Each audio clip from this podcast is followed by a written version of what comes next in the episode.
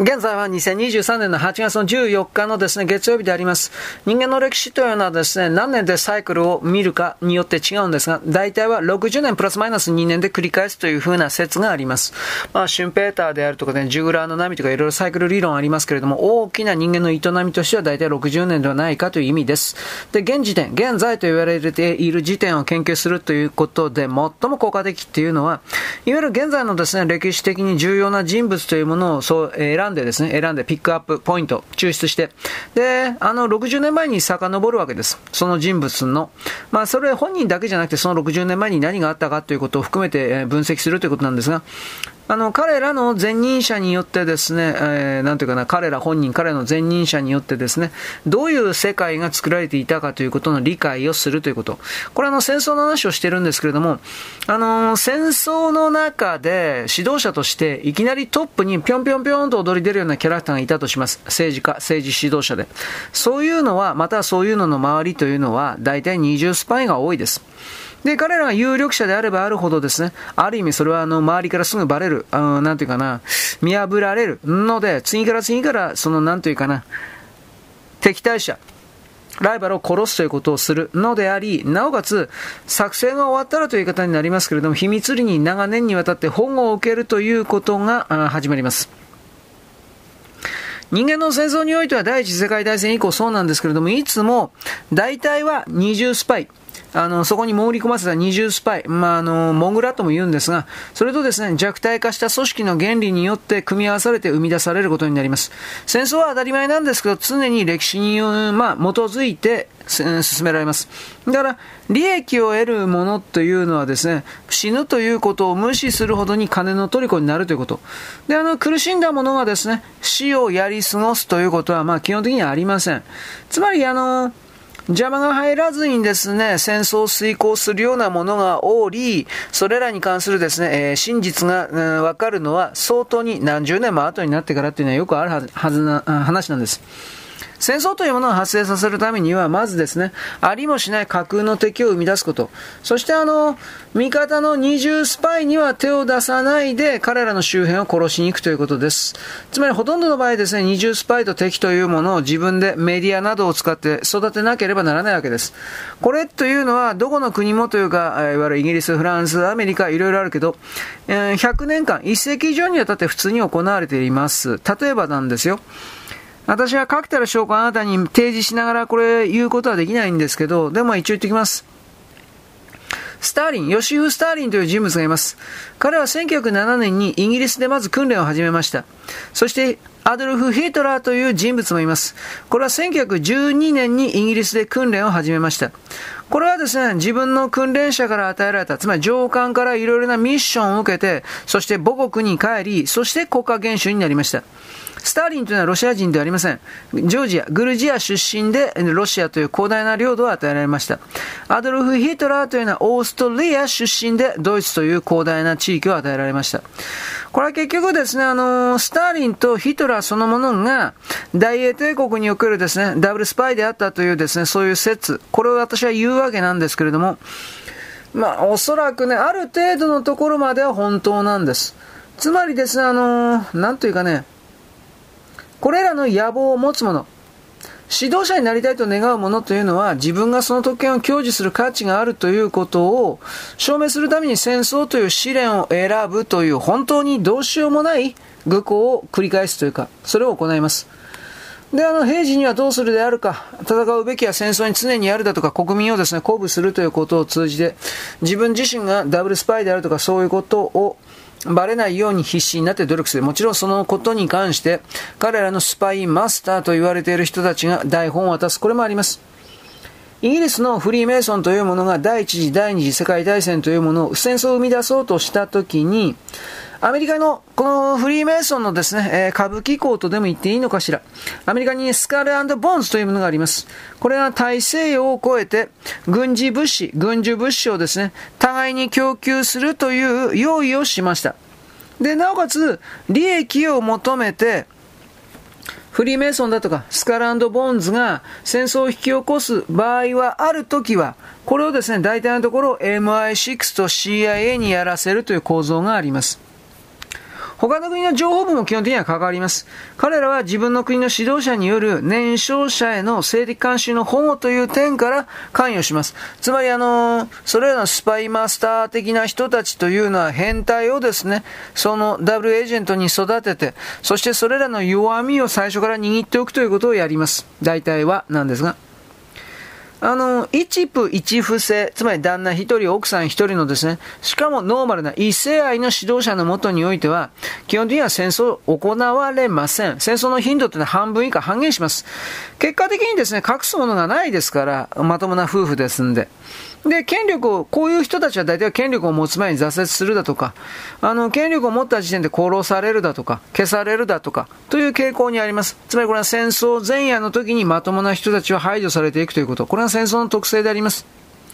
死ぬというのは自分たちの指導者の死であっても数えられることはないということを一つ覚えておいた方が良い。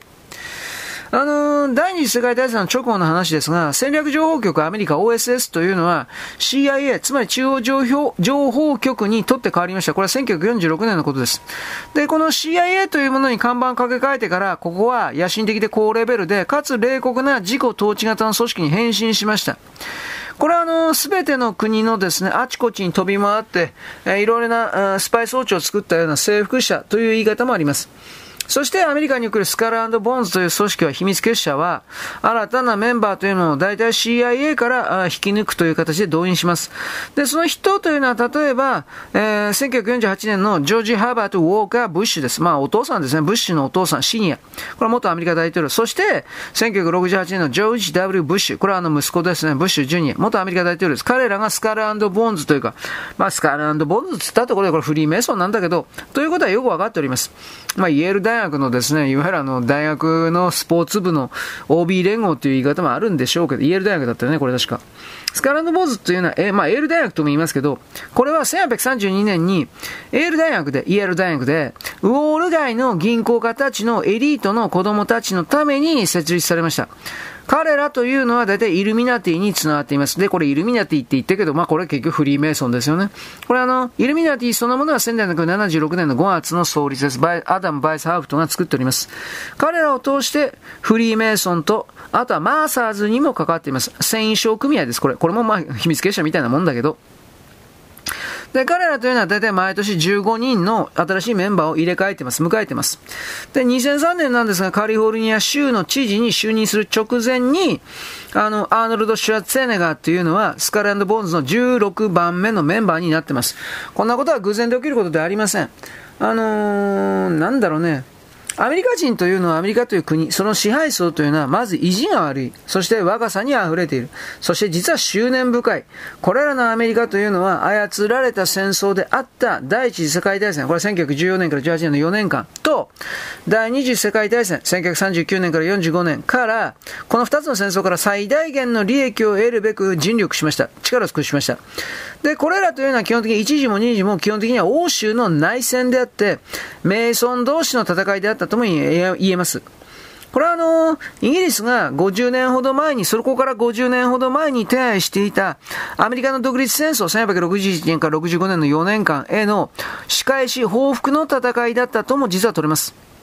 で、このようになって歴史というのは形成されるんですが、このことに関して、えー、なんだろう、細部が多くの人類に明かされるということはありません。しかしこの明かされない細部こそは本当は、まあ、重要なことなんですよということです。はい、よろしく。ごきげんよう。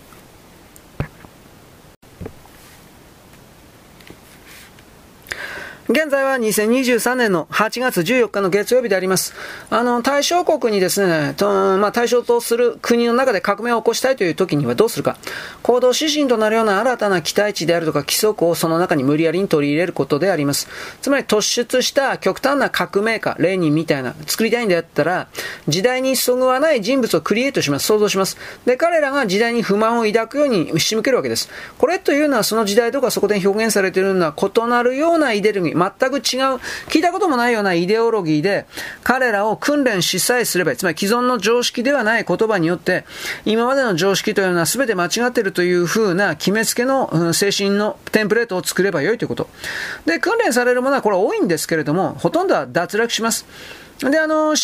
指導者として教育して、うん、自分の彼らの母国に送り込むというふうな、そういうキャラクターはほとんどいません。残りません。で、それを乗り切ったものだけが、ある意味で様々な革命家になっていきます。えー、経済的とか政治的で厳しい時代であればあるほど、大きな変化を作り出します。なぜならば革命家というものは、それが成就した時には関係者を全部ぶっ殺すからです。古い人たちを、ということ。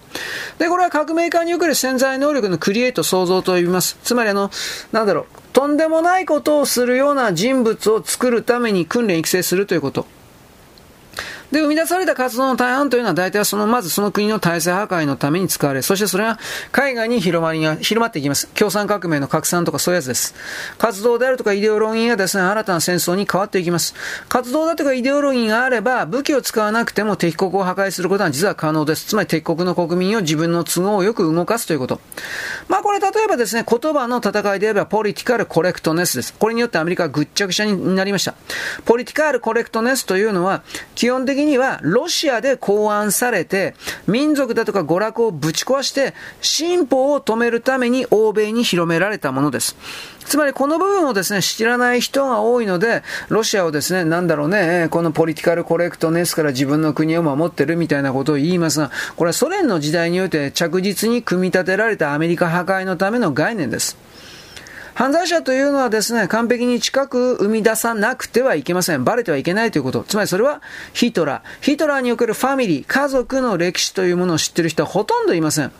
あの、我々の表の歴史で知らされているのは模範的な家族構成であるというふうに言われているけれども、まあ、これ多分だいぶ違うんですね。はっきり言えば。あの、もともと彼というのは、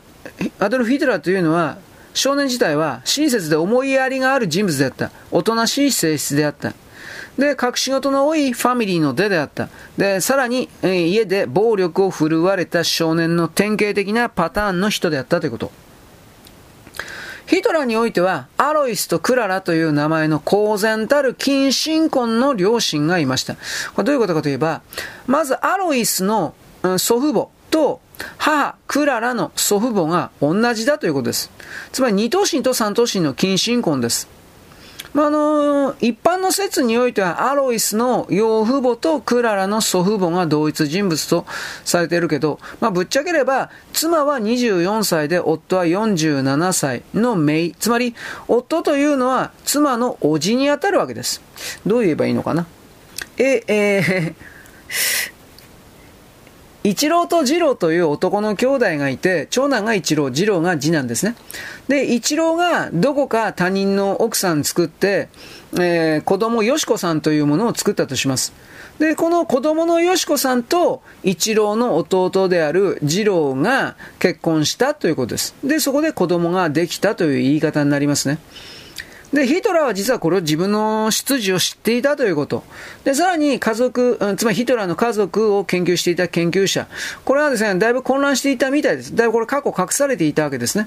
で、何はともあれなんですが、昔こういうの結構あったそうです。で、アロイスとクララというのはカトリック教会に承認を受けまして、1885年に正式に結婚をしております。だから違法なというものではありません。宗教的にも、えー、なんていうかな、法律的にもという。アドルフ・ヒトラーというのは、この4年後の1889年の4月の20日に、ブラウナウという場所で生まれています。で、1945年の4月の30日、56歳の時にベルリンで死亡したことになっています。彼はこの生涯で世界を変えようともちろん試みたんですが、あの、あだえー、オカルト的な。で、でもですね、時の人々の潜在意識というか、えー、人々の抵抗がこれを元に戻した的な形になっています。だけれどもですね、あのヒトラーを使って世界の形を大きく変えてしまうという計画があった。ファシズムのことです。国家社会主義ですね。これと似たようなものを結局今のいわゆるカバールディープステート的な人たちは仕掛けているということに気づかなくてはいけません。彼らは毛沢東を使ったりいろいろな形で、えー、共産主義使ったりいろいろな形でこれをやるんですが、目的というのは本当に少数の人間が99.9999%の全ての人類を家畜のように所有し私物化し奴隷のように使うということをリアルで実現するということです。そんなことできるわけないとあなたは思うのは勝手なんですが、これらをやるのだと決めて実際にいろいろな実験をやったというのが、ヒトラーやスターリン、レあスターリンですね、スターリンだということです。ある意味ヒトラーというのは彼ら本当の権力者にとっては絶大なる成功であったと見えるし、絶大なる失敗であったとも言えます。しかし、我々普通の人々にとっては大きな謎とも言えます。彼の人生というのはまず複雑な生い立ちとの戦いだった。これを隠した、隠したかったわけですね。いわゆるあの、おじと姪の、うん、結婚によって生まれた自分の姿ということ。あの、ヒトラーはですね、自分の中で改めるべき点というものがあれば、それを改めて使おうとしておりました。彼のアリア人至上主義というのは、あの、自分自身もその血統を証明できるはずだったことということを意味したかった、意味しているというか、それを意味しています。つまり、内輪の恥なんかあるべきではなかったというところが裏に隠されている。アドルフ・ヒトラーというのは自分のいかなる家族歴史も自分の本当の出自も、えー、消し去って抹消してしまおうとしたんですが、それによってあの自分というのはゴッド、神からドイツ人のもとに使わされたという偽のヒストリー、印象を強めよう強めようとしていたわけです。つまり自分自身は神聖な人物とみなしてほしかったわけです。だから自分自身は神聖な人物であるからこそある意味このような間違い、まあそこまで間違いでもないんだろうけどね、当時においては。これも、あの、人々からおかしく見られたくないというか、あのー、とにかくアドルフ・ヒトラーというのは、自分の家族、親戚のどのような記録も、彼らが働いた悪事も、親族間同士の近親相関の傾向も、これはだいぶ強かった。で、さらに、自分自身とユダヤ人とのつながりも、ユダヤ系であるということのつながりも、とにかく抹消、消し去ろうと必死でありました。ドイツの民族検査においては、1750年にまで遡って自分が純粋な生粋のアーリア人、ここの祖先であるということを証明する必要があったからです。自分でそれを決めたんだけどね。ヒトラーのファミリーというのは、両親とと、両親ともにですね、下、下オーストラ、オーストリア州のバルタ・シュラーク、シュピータール、シュトローネスク、グロース、ボルフガースの出身になっています。ややこしいですね。父親というのはシュトローネス村で育ったんですが、村は教区になるにはちょっと人口が少なかったんで、出生が登録されたというのはデラースハイムという別の小さな農村でした。教会関係者があったというか、そういうことですね。で、アドルフというのは指導者の地位につくなり、現地の住民をまず排除して、ドイツ国防軍が砲兵隊の訓練場として使用すると言い渡しました。村の存在を消しました。これ1938年3月です。で、またですね、1942年にシュトロネースで、あの、アドルフのですね、生きてる聖地を示す名板というか、鉄板というかね、板が設置されると、彼は怒って、で、あのそのなんていうかな、その板を破壊するように命じました。破壊されました。アドルフというのは父方の家族とは一切関わりを持ってなかった。兄弟の誰一人として父親の父親が誰かを知らなかったわけです。で、みんな母方の家族は好きだった。で、彼らは二神との近親相関にも及んでいたということ。でも当時はこういうのは珍しくなかったんです、実は。あの、移動の自由があんまりなかったから。で、自動車というものが社会に普及していくと、そういう問題はほとんどなくなりました。自由に移動して自由に恋愛していたからです。だからあのー、この辺りをですね、あの、彼女の親族というか、これあの、パウラ・ヒトラーというのがいるんですが、アドルフの妹ですから、これ1945年の7月の12日なんですけれども、第101空挺師団の聞き取り調査で、いろいろと証言しております。はい、よろしく、ごきげんよう。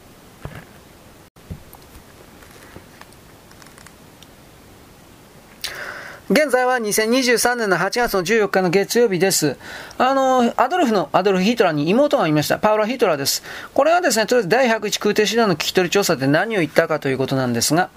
あの、シュミードファミリー、シュミード家とコッペンシュタインファミリーは、私たちの大切な身内です。シュミードファミリーのいとこの中には、コッペンシュタイン家の人間と結婚した者もいました。父の家族のことは全く知りません。姉のアンゲラとよく話していたんです。父さんだって親戚がいたはずだけど、私はそれが誰かさえも知らないのよね、と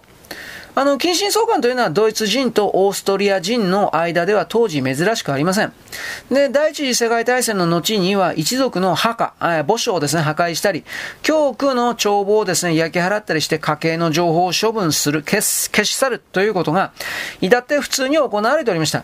で、こういうのをですね、あのー、各国スパイは一生懸命取ろうとしたんですが、まあ、なかなか取れなかったというか、あのースパイたちがね、これらの帳簿を取ろうとか墓を暴こうとしてですね、ドイツとかオーストリアをうろうろ歩くとですね、実はドイツの墓地というのは、真夜中頃にこれらの自分の履歴を消すための爆発だとか火災とかが起こりがちなんで危ないんで、あまり近づくなという訓令というか命令があったようです、本当の話で。あの世界の指導者たちの大半というものは、自分の平凡な出自というものを栄光を反映した誇り高いものに捏造したがっています。今日の世界の指導者たちも同じでありまして、家族の歴史を始末したり書き換えたりするっていうのは、まああの、なんだかんだでないことになってくるとやっぱりあります。で、昔だったらもうはっきり言います。戦争中は戦車を送り込んでぜ、その関係の街を全部砲撃したり、かつては外国だったようなですね、何の問題もない、罪もない街をそのまま破壊するだとか、そういうことが、はっきり行き過ぎ、今だったらどう考えても行き過ぎた行為なんだけど、へっちゃらで行われたということでございます。ヒトラーというのは、あの、一番最初の名前はアドルフ・ヒュッター。という名前だったそうです。で、な、そこからヒードラーになりました。で、そこからヒトラーになった。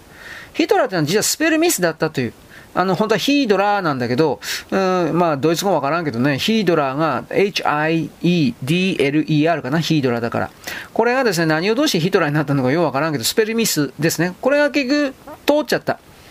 で、最も、あの、重大な子供というのはですね、あの、ユダヤ人虐殺なんかの例においてですね、まあ、これはユダヤ人虐殺というか、ガスの方ではないんだけど、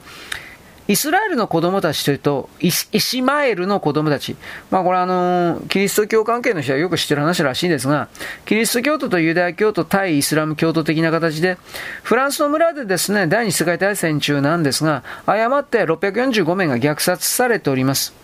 これは何かというと、オラドゥール・シュル・グラーヌという、う名前と、オラドゥール・シュル・ブエールという、ただこれだけの違いで、最後のビエルとグラス、グラヌの違いでですね、間違って殺されちゃったということです。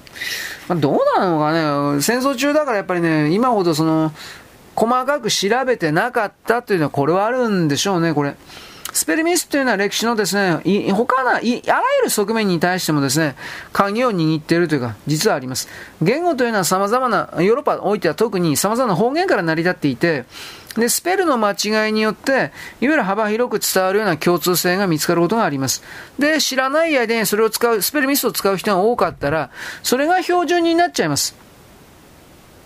で、強いアクセントがですね、つまり方言的なものが残っている場所においては、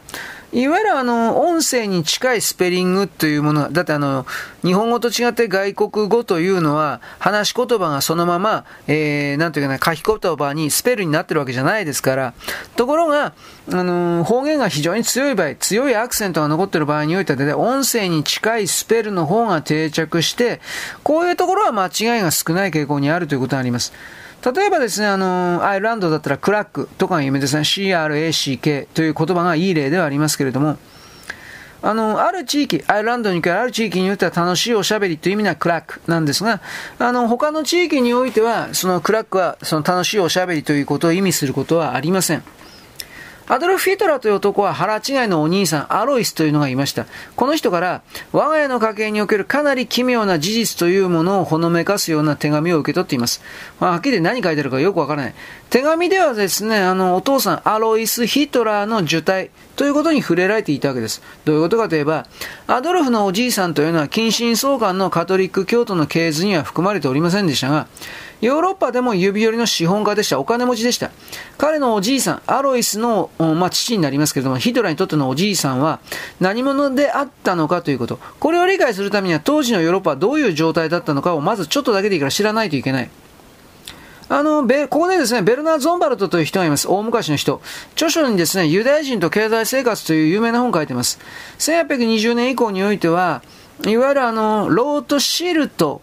家、ロートシールトファミリーの時代だったということ。ロートシールトってわかりますか？英語読みではロスチャイルドって読みます。まあまあ、誰だってわかるよね。でヨーロッパで唯一の勢力、それはロートシールトだっていう締めくくるわけです。つまり、ヨーロッパで唯一の勢力、それはロスチャイルドだと言ってるわけですね。このロスチャイルドの一族の最初の祖、まあ一番最初の、うん、階層、階層、始祖か。これはね、マイヤー・アムシュル・ロートシールト。これは1812年の9月の19日に死んだんですが、遺書で子供たちに対する具体的な命令計画書、指針を定めていました。財産を一族の中で保持するため、いとこだとかまたいとこ同士で結婚すること。また団結した金融勢力の体裁を維持すること。つまり近親婚をやれって言ったんですよ。いとこもギリギリですね。あのーいとこ、いとこ同士結婚もあんまりやりすぎると、はっきり血が濃くなって頭のおかしいのいっぱい出ますね。で、このためですね、マイヤー・アームシェールの孫の結婚の18組のうちの16組はいとこの結婚でした。で、息子のですね、ヤーコブ、これはあの、昔、後でジェームスって言うんですが、ヤーコブ・マイヤー、後でジェームス・マイヤーになりますが、これもですね、お兄さんの娘、お兄さんはザロモン・マイヤーと言いますが、お兄さんのザロモン・マイヤーの娘と結婚しています。いわゆる、おじと姪の結婚ということになりますね。で、これが近親婚の文化を生んでしまった。それが当たり前になったということ。いとこ同士、いとこ同士で結婚するのは別に合法なんですけど、まあ、これどうなんですかね。第二神道だから、ダメのような気もするんですけどね。でもダメじゃなかったんかね。これがね、昔だったら。まあ、とりあえず、マイヤー・アームシェルの息子の5人には、一族以外の、うん、摘出し、まあ、作れなくなるということを意味しました。つまり、この代わりとしてですね、あのー、彼らと使用人の間に非摘出子、つまり正式な後継ぎでないけれども血は伝えているような子供というか、目けに産ませた子供ですね、早い話が。ウルタ・ランガーという人物がいます。これは精神分析学者なんですけど、ヒトラーの心という本を書いています。これ彼は何言ったか。アドルフ・ヒトラーというのは、ロートシルト家の一員を、ロスチャイルド家の一員をおじいさんに持っている、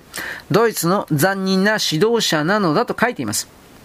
通説においては、アロイス・ヒトラーのお父さんというのは、ヨーハン・ゲオルク・ヒードラーという人でありますけれども、このヨーハン・ゲオルク・ヒードラーというのがアロイスのお父さんであるという点を真剣に疑う人も結構おります。はっきり言えば。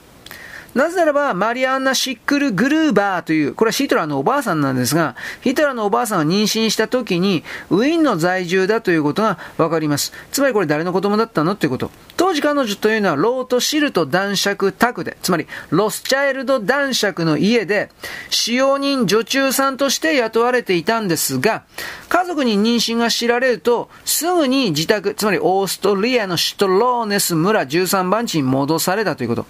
そこでアロイス、つまり、えー、この場合はヒトラーのお父さんになるんですか？が生まれたということになります。で、結局ですね、こういうものを始末するために、消し去るために、オーストリアのデラースハイムの町を襲って、まあ、軍団を引きだ、突っ込ませて、で、墓地を戦車の訓練所に使った。で、この時にですね、ユダヤ人の祖先を明かすという証拠である存在であった父の出生記録も全部燃やされました。まあ、あの、ヒトラーがユダヤ人であるというふうなことに関しては、ユダヤの血があるということに関しては、これ日本なんかでは有名な漫画ありますよね。手塚治虫さんの、あーと、アドルフに次ぐか。